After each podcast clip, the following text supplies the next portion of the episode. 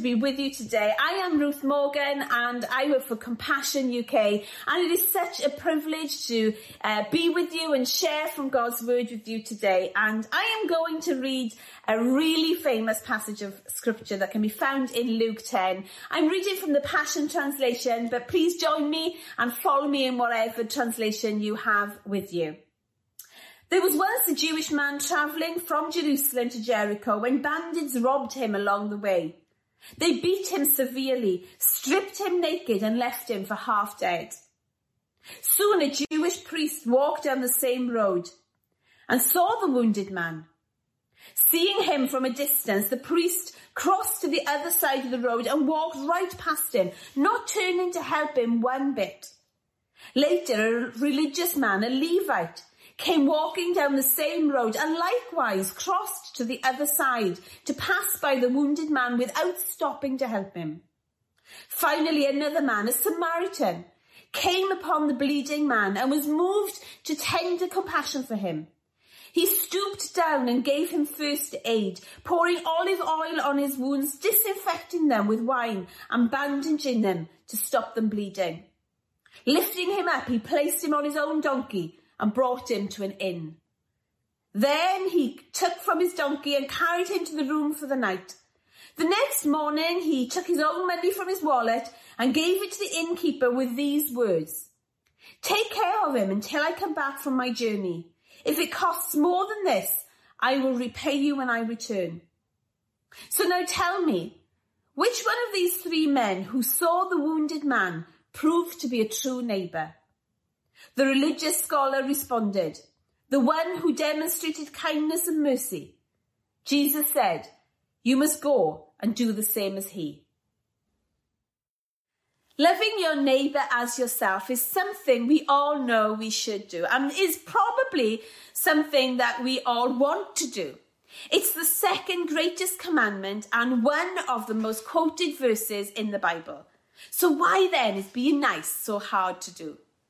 Some people are very easy to be kind to, but then there are others, and I know you are already listing them in your head right now. Come on, admit it.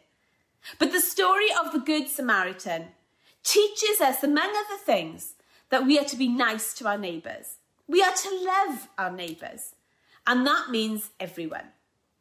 So, what can we learn from the story? Well, firstly, the Samaritan chose to see the need.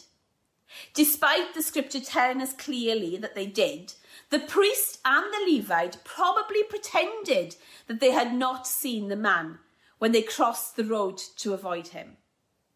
Too often as humans, our response is that of an ostrich. If we bury our heads and don't see the problem, maybe it'll go away. If we avoid situations, then maybe they won't happen. If we turn the news or comic relief off, then maybe we can pretend that the world isn't in need of our help. Unlike the other two in the story, the Good Samaritan was moved in the pit of his soul by the need in front of his eyes. When he saw the stranger, he took pity on him. He didn't just look away and pass by. You see, loving the Lord God with all our heart means allowing Him to touch our emotions and saturate our soul with compassion.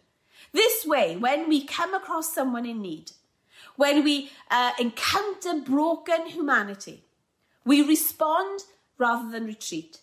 Instead of closing our eyes out of fear, we open our eyes in faith that God can use us to bring healing into someone else's life. I love this quote, and I don't know who said it, but it's this Strong people stand up for themselves, but stronger people stand up for others. Secondly, the Samaritan overcame differences. We live in a world with many different types of people who share the same space. Various belief systems, political views, cultural backgrounds, and family traditions.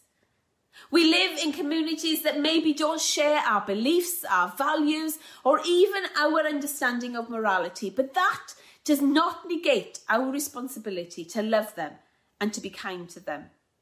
We are called to love others regardless of differences because we all have one thing in common, and that is that we are made in the perfect image of God. And that one similarity is much stronger than anything that divides us.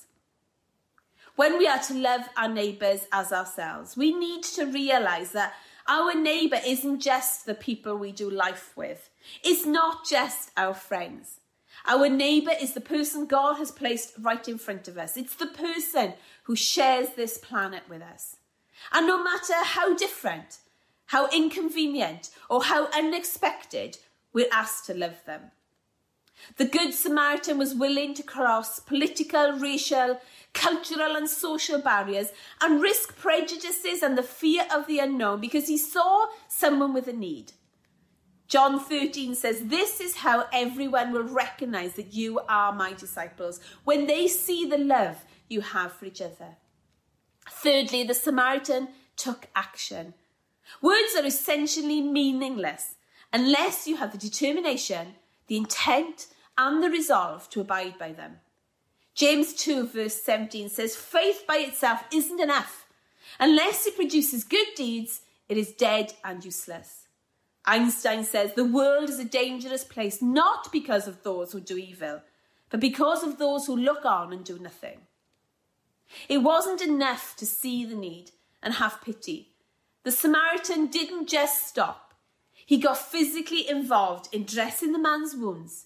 He offered friendship, transport, and he provided ongoing financial support so that the injured man could be properly looked after. The Samaritan got well and truly involved in the life of the injured man. He risked his own safety, delayed his own schedule, and got dirty and bloody by coming alongside a person in need. The other day, I was waiting at the school gates for my daughter, and as I watched, some boys in the playground were messing around, and then a larger boy came over to one of the smaller boys and started pushing him around and being rough with him, and a fight was clearly about to start. I sat there for a while in the car to see what would happen, and I was having the discussion in my head with myself are they messing about? Will it sort itself out? Will a teacher come soon? Lots of the other kids were looking and then looking away so as not to get dragged into the situation. So I got out of the car, and as I approached them, the older boy saw me and he just ran off. But what if I hadn't got out of the car? Incidentally, as I was getting back in the car, uh, my daughter turned up and was absolutely horrified because I still had my slippers on. But hey, that's another story. Archbishop Desmond Tutu said this If you are neutral in situations of injustice, you have chosen the side of the oppressor. If an elephant has his foot on the tail of a mouse and you say that you are neutral, the mouse will not appreciate your neutrality. James 4 reminds us if you don't do what you know is right, you have sinned. So it's not enough to see the need. God commands us to do something about it. Finally, the Samaritan refused to give up. Now, let's be real. Being nice will cost you. It might cost you a smile when you're not feeling particularly happy. It might cost you five minutes when you're in a hurry. It might cost you some finances when you really want to buy that new pair of jeans. It might cost you the lawn being mowed or cost you the next episode on your box set, or it might cost you some luxuries so that someone else can enjoy some, some necessities.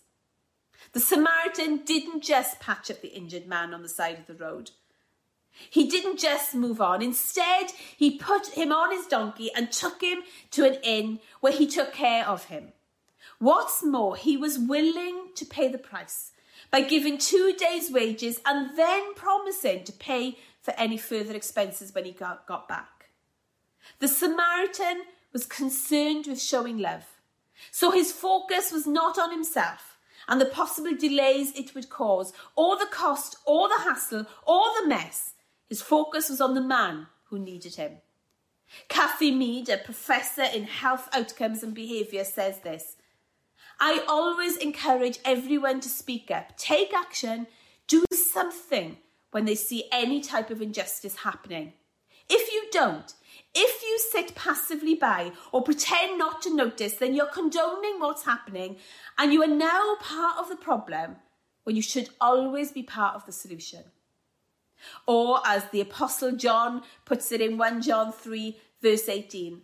Let us not love merely with word or with tongue, giving lip service to compassion, but let's love in action and in truth, in practice and in sincerity, because practical acts of love are more than words. So, today, in closing, I'm going to give you the opportunity to be a neighbour right now. We have come through probably the most difficult 13 months that we will ever face. Things we never dreamt we would see.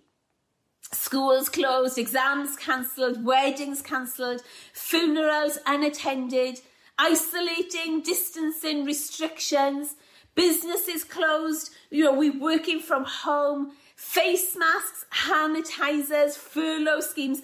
The list goes on and on. And of course, we cannot forget the thousands in the UK and the millions globally that have sadly lost their lives and are continuing to lose their lives. But as difficult as it has been for us, people living in extreme poverty are disproportionately affected by COVID 19. Over the years, charities like Compassion have massively helped the fight against poverty.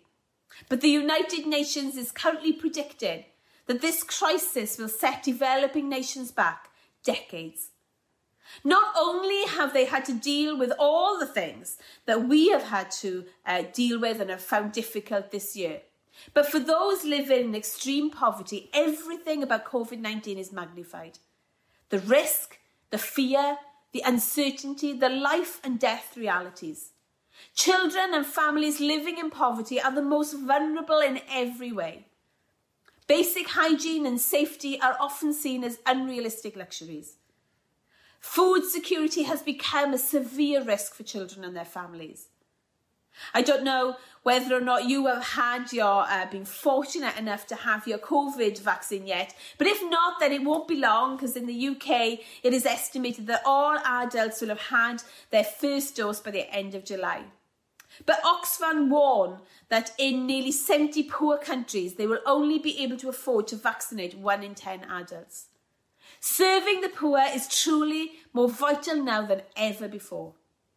Every little boy and every little girl on this planet, every child trapped in poverty matters. Every child, regardless of where they live, deserves to be loved, to be safe, to be fed, to be educated, to grow up strong and healthy, to have the chance to play, and every child deserves to be empowered to become all they dream of becoming. Proverbs 11 says this The world of the generous gets larger and larger, the world of the stingy gets smaller and smaller. The one who blesses others is abundantly blessed. Those who help others are helped. So today, I am giving you the opportunity to be a neighbour. I am giving you the opportunity to be generous. I am giving you the opportunity to bless others. And today I am giving you the opportunity to make a difference in the lives of children around the world. And remember, whatever you do for the least of these,